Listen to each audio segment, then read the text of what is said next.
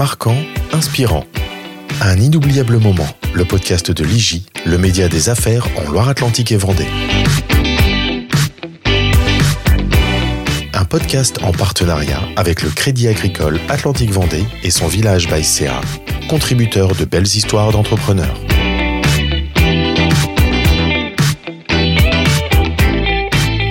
Par définition, une activité viticole est soumise aux aléas naturels. Mais que faire quand le changement climatique conduit ces derniers à se multiplier? Comment s'adapter et jusqu'à quel point? À la tête du domaine Luno Papin dans le vignoble nantais, Marie et Pierre-Marie Luneau confient dans ce nouveau numéro d'un inoubliable moment les affres par lesquelles ils sont passés et la manière dont ils ont su rebondir. Bonjour Marie. Bonjour Benjamin. Bonjour Pierre-Marie. Bonjour. Bonjour. Au printemps 2016, vous avez été confronté à un épisode climatique qui malheureusement est devenu de moins en moins exceptionnel dans le temps et dans le vignoble. Lequel? Euh, Gel de printemps en 2016. Euh, on avait subi un gel euh, en 2008, comme beaucoup de nos confrères vignerons. 2016, c'est plus sectorisé, mais quand même, beaucoup de secteurs du muscadet sont touchés, dont le domaine du papin. Donc là, on perd 80% de notre récolte en, en une nuit. Concrètement, comment, comment ça s'est passé Vous avez ressenti les choses Vous avez vu venir ou ça a été complètement euh, inattendu? On a toujours les, les, conditions météo qui nous alertent, certes. Après, on n'est jamais préparé à la violence euh, des températures. Donc, euh, 16, on était sans doute euh, encore naïf. Naïf dans le sens où on n'avait pas, on n'avait pas mesuré euh, l'ampleur de, bah d'un gel dévastateur hein, dans nos, dans nos régions, qui s'est répété en, en 2017 où on a perdu toute notre, notre naïveté de, de, de croire que euh, on allait euh, traverser en une période euh, clémente. Parce que les générations précédentes n'avaient jamais connu ça. Si les générations précédentes nous disaient, on y connaissait un gel, en, un gel fort, violent tous les tous les 40 ans dans une carrière. 91, c'était le gel resté culte dans, dans, la région nantaise et même à l'échelle nationale. Ensuite, si, il y avait, il y avait des gels hein, tous les 10 ans, mais on appelait, on appelait ça à l'époque des, des, gelées de printemps, qui se sont transformés depuis 2016 en, en gelées. C'est des gelées d'hiver que l'on vit aujourd'hui tous les ans. Mais vous parlez d'une date très précise, 2016. Comment vous expliquez que ce soit pas que 2015 n'ait pas été annonciateur, par exemple, avec quelques rafraîchissements? Ça a vraiment été du jour au lendemain quasiment. Oui, oui, oui. Alors ensuite, faut remettre dans le contexte. Hein, nous, on travaille le vivant, on est dans des cultures paysannes, on fait de la vigne, du raisin. Euh, on a eu des petites récoltes, 12, 13, 14. C'était pas des, ce qu'on appelle des récoltes pleines en termes de, production, mais on vivait correctement. Euh, c'est de l'aléa. On sait très bien qu'on on a la capacité de faire une, belle récolte tous les tous les trois quatre ans, et puis après on on peut vivre avec des récoltes qu'on appelle moyennes. Euh, ensuite, oui, 2000, non, 2016, c'est la c'est l'addition de, de, 2016 et 2017 qui font euh, qui sont une révolution euh, plus qu'à l'échelle du Muscadet. Ça veut dire qu'à partir de 2017, la, France, la France et les, entreprises qui, qui avaient développé des moyens de lutte ont vraiment vraiment inondé le marché en matériel de lutte antigel. Ouais dans toutes les régions de France. Avant, avant euh, quand les, tu voyais à travers les routes une grande tour antigène au milieu, de, au milieu du paysage, tu, tu te posais des, des questions, tu t'arrêtais. Maintenant, aujourd'hui, il y en a. Tu traverses le vignoble de Bordeaux, tu traverses le, le vignoble de la Loire, il y en a dans, dans tous les vignobles. Concrètement, comment ça se passe euh, vous, vous en apercevez sur le moment vous, euh, vous, Comment on réagit euh, finalement? Ah, C'est tellement... Euh, oui, j'en ai des frissons. C'est tellement violent. C'est-à-dire que tu, tu le sais rapidement. Tu, tu sais, tu sais que tu sais que t'as tout perdu. T'as toujours un espoir au matin au lever du soleil, hein, mais tu sais déjà à 4 heures du matin quand tu vois euh, la, petite chlorophylle de tes bourgeons euh, cristallisée, tu sais qu'au lever du soleil, euh, tu sais qu'à 11 heures le matin, tu, le vois. À 11 heures, ça sent le, brûlé en fait. Tu sens le brûlé dans, ton vignoble et tu vois le paysage qui change de couleur en l'espace de quelques heures. C'est un coup d'épée sur la tête, on est abasourdi. Moi, je, si je devais résumer, en 16, euh, mon naïveté est assez juste. C'est vrai qu'on n'a pas le, on n'a pas l'expertise, on n'a pas l'expérience. Euh, donc, c'est, euh, on est abasourdi par la situation. Donc, il faut du temps pour réagir et la parole, libérer la parole avec les collègues, avec effectivement les fournisseurs, trouver des moyens, mais c'est ta maison a brûlé en fait. Hmm. Ta maison a brûlé et il faut continuer à dire à l'équipe, aux clients que tout va bien, continuer à te dire à toi-même que tout va bien. Donc c'est un peu schizophrénique, hein, parce qu'au fond de toi, tu sais que ça va pas du tout, mais euh, tu as une entreprise, donc il faut, il faut continuer. Alors, Parce que le résultat concret, c'est quoi? C'est plus de récolte du tout? Le résultat concret, c'est. Euh, tu vois, avant le printemps, moi, c'était ma saison préférée. Et euh, aujourd'hui, c'est c'est la saison de l'angoisse. Le résultat concret, c'est tu te promènes avec tes enfants et ton mari dans le vignoble au printemps. Tout chante autour de toi. Les arbres sont verts tendres. euh, Il y a des petites fleurs qui poussent. Et ton vignoble, à toi, donc c'est vrai qu'on est en plus on est pétri de ce qu'on fait, donc euh, c'est pas juste une activité professionnelle. euh, ton vignoble à toi est brûlé. C'est moi je, disais, c'est comme si un dragon était passé et avait brûlé tous les petits bourgeons, donc tout est marron, euh, brûlé comme en fin d'automne, vraiment. C'est pas des couleurs chaleureuses, c'est des couleurs de fin de vie. Donc c'est, ça fait très bizarre parce que tu vois bien que c'est le printemps, donc c'est la renaissance. Et ton vignoble à toi, il est, c'est fini, on n'en parle plus. Et alors, comme vous dites, il y a une activité à poursuivre, alors qu'on sait que euh, finalement, euh, la production, elle, elle sera pas là. Comment, comment on fait? Comment on réagit? On régit pas, on, on sait qu'on va subir euh, au moins pendant deux ans. euh, c'est long, c'est très long. C'est-à-dire qu'à partir du moment où tu gèles, tu sais que tu vas pas avoir de production vendange. Et ensuite, tu rejoues encore les quatre saisons avant peut-être avoir à nouveau du raisin. Donc, c'est des cycles qui sont très longs.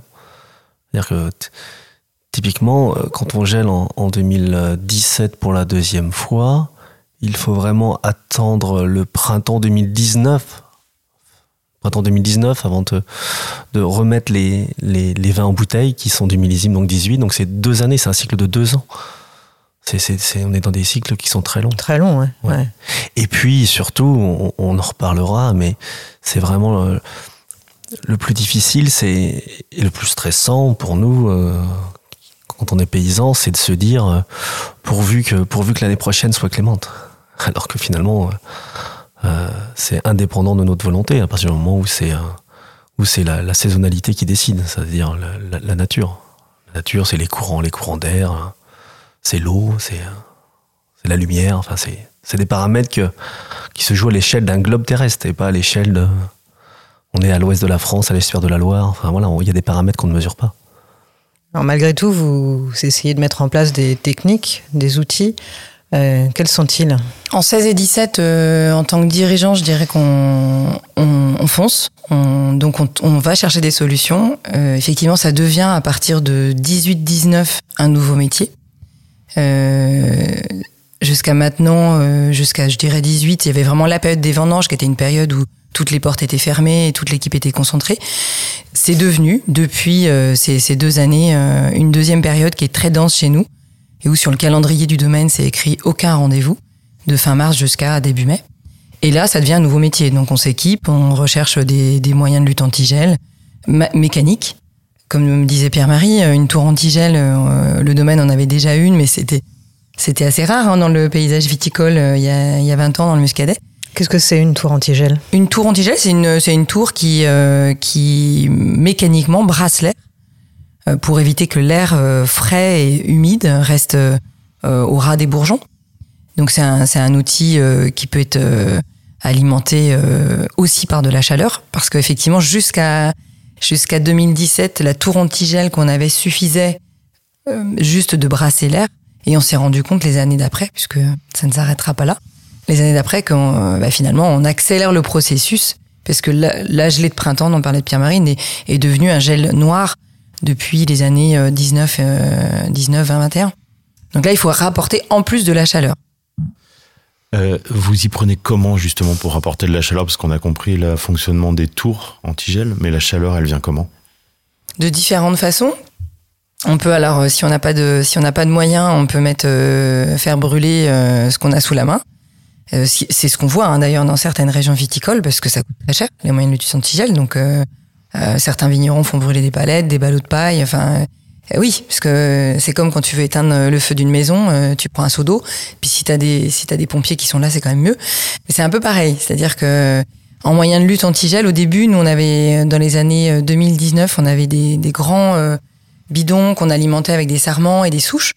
Donc euh, ça mobilisait euh, un nombre de personnes colossal. Je crois que En 19, on était euh, une, une, trentaine de, de personnes qu'on appelle la Frost Team au domaine. C'est une bande de copains et de copains de copains qui viennent nous aider. Euh, c'est extraordinaire, hein, cette solidarité. Ils viennent nous aider parce qu'il faut, dans chaque parcelle, une équipe. Donc euh, là, on est, là, on rigole pas, quoi. On est en, pleine, on est en pleine guerre contre le, contre le froid. Et donc, dans chaque kilo de parcelle, il faut définir une équipe de soldats hein, du, de lutte. Donc, en 19 et en 20, c'est ça. C'est-à-dire qu'il quelqu'un toute la nuit qui alimente en souche. Donc, c'est un boulot de bagnard. Hein. Euh, après, on peut aussi alimenter avec euh, des grandes bougies qui permettent d'avoir une chaleur permanente pour alimenter de la chaleur sur les tours antigel. Et des moyens de lutte, il en existe plein. Tu peux euh, câbler euh, le long du fil de palissage un fil électrique. Euh, certaines régions euh, s'équipent d'hélicoptères pour brasser l'air. Tout est possible en fait, ouais. C'est une question de moyens.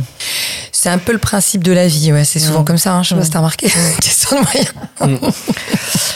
et, du coup, vous parlez de la, la, Team Frost. Là. Qu'est-ce que ça s'est mis en place progressivement? Comment, comment vous fonctionnez? La Frost Team, euh, c'est venu euh, en 19. Euh, c'est les copains hein, qui nous ont dit nous, on veut pas vous laisser comme ça, on veut venir vous aider. Donc, rapidement, avec Pierre-Marie, on a constitué un groupe WhatsApp avec les copains. Et puis tous les... Alors c'est Pierre-Marie, chef d'orchestre, parce que c'est, c'est, c'est lui qui sait et qui dit quand est-ce qu'on allume. Euh, moi, je constitue euh, l'équipe et toutes les toutes les soirs, parce qu'on a des stations météo euh, qui sont euh, dans le vignoble et qui nous permettent de savoir en, en temps et en heure l'humidité, la température humide dans chaque parcelle. Et donc la veille au soir, moi, je constitue l'équipe et je fais l'appel à la Frost Team. Je dis qui peut venir cette nuit si nous avons besoin de vous, puisqu'il y a toujours cette incertitude. Pierre-Marie veille toutes les nuits et c'est lui qui dit on y va, on n'y va pas.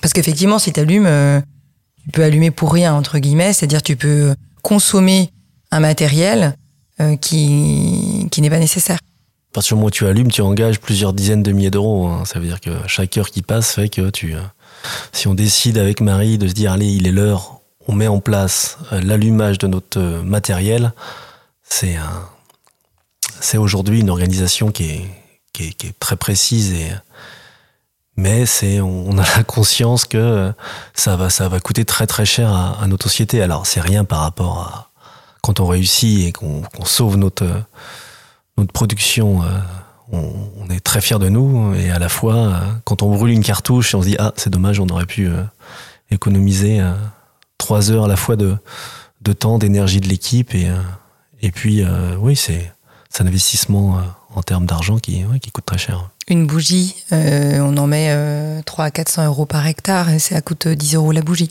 3 à 400, ouais. ouais. Donc euh, 10 euros la bougie, déjà il faut les installer, ça ressemble un peu à des pots de peinture, c'est assez, assez lourd. il y a toute la logistique d'installation qui se fait à partir de mi-mars aujourd'hui au domaine. Donc ça mobilise du monde, mais c'est vrai que ce que dit Pierre-Marie, si on allume les bougies et que c'était pas nécessaire, c'est vraiment de, là pour le coup on brûle de l'argent. Alors en 2021, il y a eu euh, une nouvelle étape on peut dire, dans cette euh, guerre contre le gel.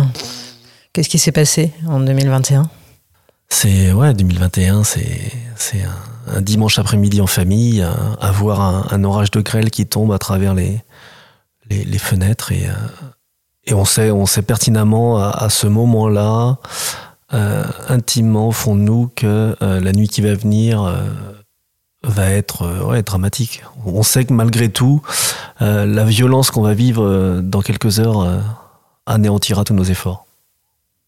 On le sait à l'avance, qui est assez rare de savoir dès l'après-midi que tu vas vivre une nuit, une nuit compliquée. Ouais. transforme le sol en glace, la grêle, et ensuite l'humidité remonte, le froid remonte du sol, et, tu as beau, tu as beau mettre en place ce que tu veux comme moyen technique, le froid fait que, fait que tu, c'est perdu d'avance. Surtout qu'on était, en plus, on avait été très très bon. Faut se féliciter. On avait, euh, on était rodés. On avait une équipe de copains qui venaient. Ça faisait déjà trois nuits qu'on allumait, donc c'était quand même déjà une lutte forte. Je me souviens le dimanche après-midi, on était en train de réalimenter un, en, en fuel nos tours anti-gel et j'ai mon voisin qui vient me voir qui me dit bravo, hein, vraiment, euh, vous êtes les seuls aujourd'hui à encore avoir votre vignoble debout. On avait un vignoble qui était magnifique, tout était vert, hein, tous nos bourgeons étaient verts, alors que tous les villages autour étaient dévastés, tout était déjà, tout était déjà noir. Et je dis oui, oui, c'est vrai, on s'en sort bien, on est, on est très fiers de nous, on est content, on a sauvé notre récolte. et c'était juste avant qu'on rentre à la maison, se, se reposer en famille dans, voilà. et qu'on voit cette, ce, ce, ce, ce, nuage de grêle arriver. Euh, et là, on sent au fond de nous que ouais, ça va être compliqué. je nous revois en rire de tristesse, tous les mm. deux, se dire non, mais là, tu sais, le, le, le, gag, le gag pas drôle, tu vois. Je nous, je nous revois se dire tous les deux non, mais. Ah, c'est le destin qui s'acharne. Oui, et, euh, et c'est notre réalité du moment. Donc il faut l'accueillir comme on peut. Et comment on fait pour j'ai envie de dire garder la foi, se dire ah, bah, on continue malgré ça. Il n'y a pas des moments où on a envie de baisser les bras? Ah si, si, si, on a, on a eu plein de moments. Alors c'est vrai qu'avec Pierre-Marie, on a toujours euh, eu ce, cette euh, capacité à parler. Ça permet aussi d'échanger sur euh, la réalité de notre engagement pour nous-mêmes, pour l'entreprise, pour les salariés, pour les fournisseurs, pour les clients. C'est-à-dire que quand on vit une telle violence, c'est aussi là qu'on se dit euh, est-ce qu'on a envie de continuer? Alors euh, c'est facile hein, d'en parler aujourd'hui. Effectivement, on est, on est passé par des moments euh, difficiles, pas aux mêmes périodes pour Pierre-Marie mhm. et moi. Je pense que ça c'est c'est la force d'un binôme, c'est de d'être bien quand l'autre va pas bien et inversement. Mais oui, on s'est dit qu'est-ce qu'on fait On venait de demander un peu de sous quand même aux, banques. on n'avait pas de vin parce que autant 16-17 on gèle, mais 18-19 on a quand même du vin des années précédentes à vendre. Donc on arrive à pallier, à vendre des vieux millésimes. Je dis pas que c'est facile, mais ça passe quoi. Là, euh, en 2021, on a rien, on a zéro stock. Les cuves sont vides de chez vides.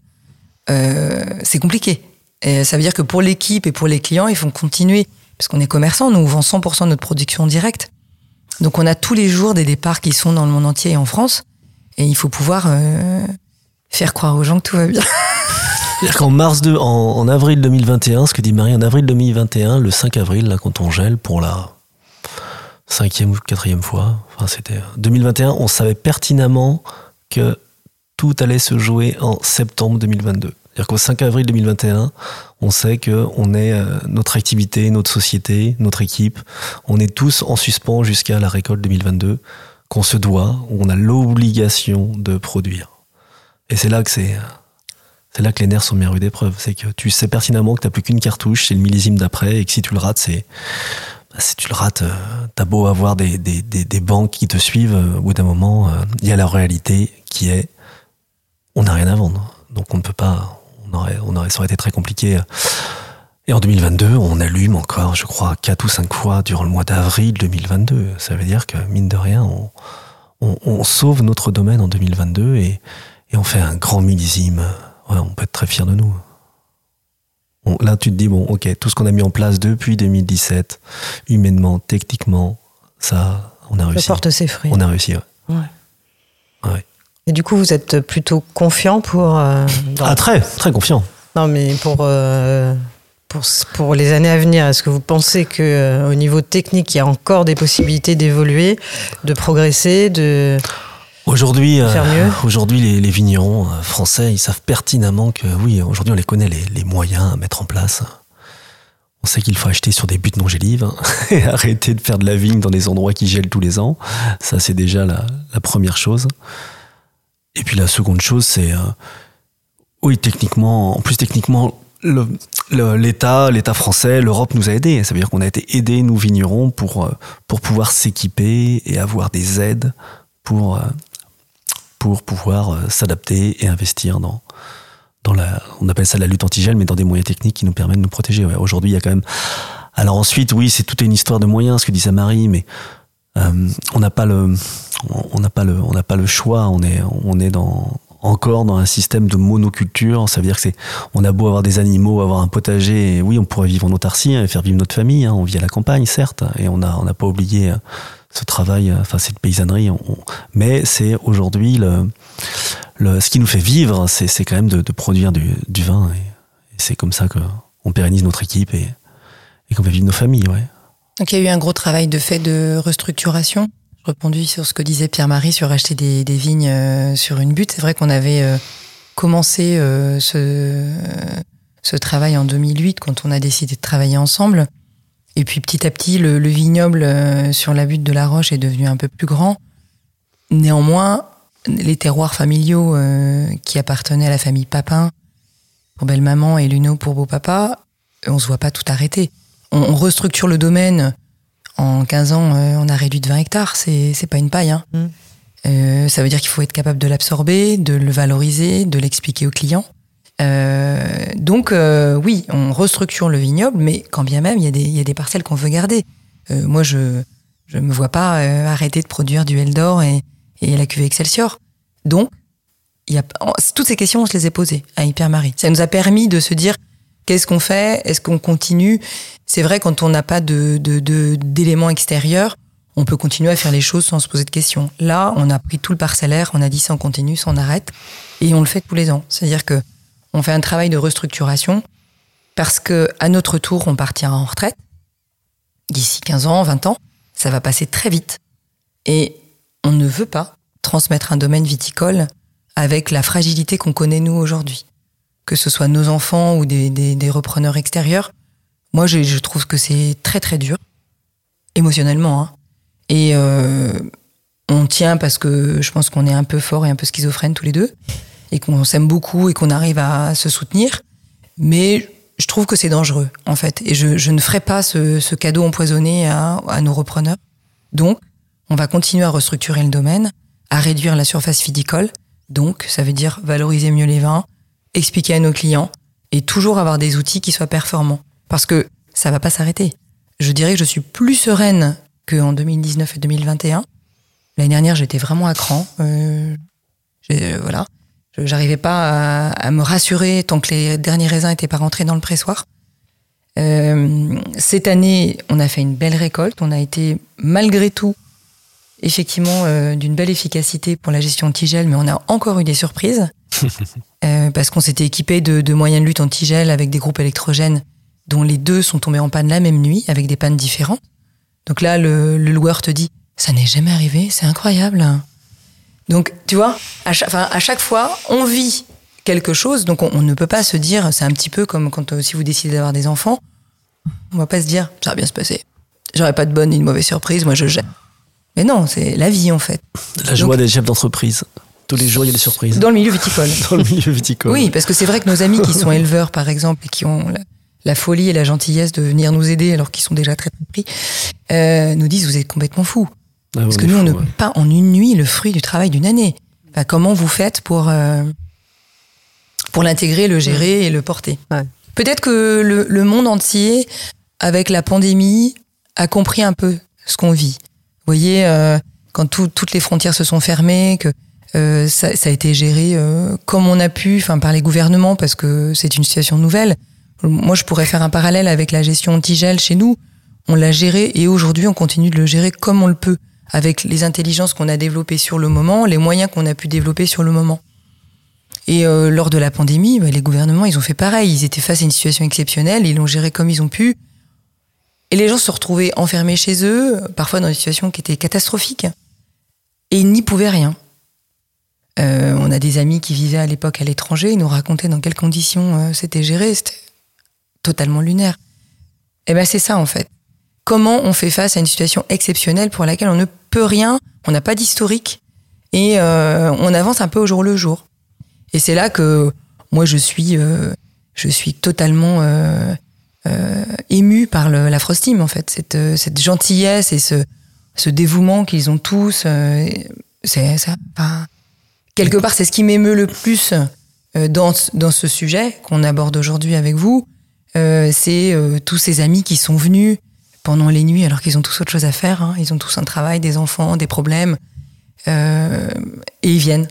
3 heures du mat, à moitié Tous nos distributeurs dans le monde entier qui prenaient de nos nouvelles au jour le jour, Mm. quatre coins Mm. sur les cinq continents. Non, c'est aussi, c'était beau. Parce qu'après, il faut savoir l'expliquer aux clients. Les distributeurs, tu as raison, évidemment, les prix des vins ont augmenté ces dernières années. Euh, donc, euh, les distributeurs, ils sont, les agents, les cavistes, les restaurateurs, ils sont directement impactés. Comment est-ce qu'ils font pour expliquer? Ben, ils, essaient de comprendre déjà. Ils essaient de se mettre à notre place. Et après, ils l'expliquent aux clients. Et puis, je reviens sur, sur les aléas climatiques, mais voilà, on, est, on sait pertinemment que, euh, oui, là aussi, hein, je suis pas météorologiste ni climatologue, mais la, Terre est soumise à, à des périodes chaudes, des périodes froides qui durent plus ou moins longtemps. Peut-être qu'on est au début d'une nouvelle période. Et puis, ce qui est sûr, c'est qu'aujourd'hui, on est bientôt 10 milliards, on n'est plus un milliard comme il y a 100 ans, donc euh, Oui, certainement que la calotte glaciaire va continuer à fondre. On sait que les masses d'air froid du nord continuent à descendre. On sait que le Gulf, Stream change également. Donc tout est modulé. Après, on va s'adapter et euh, ça va pas nous empêcher de continuer à faire du vin. Ça fait quand même 10 000 ans qu'on en fait sur la Terre. Je pense que ça va durer encore quelques, quelques milliers d'années. Hein. Donc euh, voilà, faut avoir conscience. Soyez rassurés, chers auditeurs, vous aurez encore du vin. Dans. Ça va durer encore quelques d'années. Nous sommes que de passage, il faut pas oublier ça. C'est la question que j'allais vous poser. Tout le monde mm. peut dormir sur ces deux oreilles. Ouais. Vous allez vous adapter. Je me sentais inquiet. euh, je, alors, c'est exactement ça. Nous, on s'est souvent dit avec Pierre-Marie, on n'est que de passage.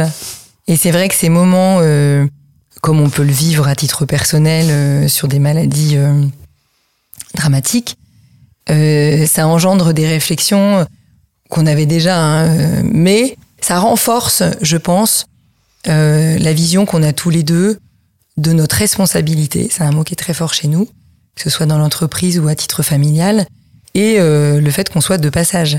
Donc, quand, qui plus est, quand on est dans la continuité d'un domaine familial qui existe depuis le XVIIe siècle, on est vraiment de passage. On cultive des vignes qui ont été plantées par les arrière-grands-parents.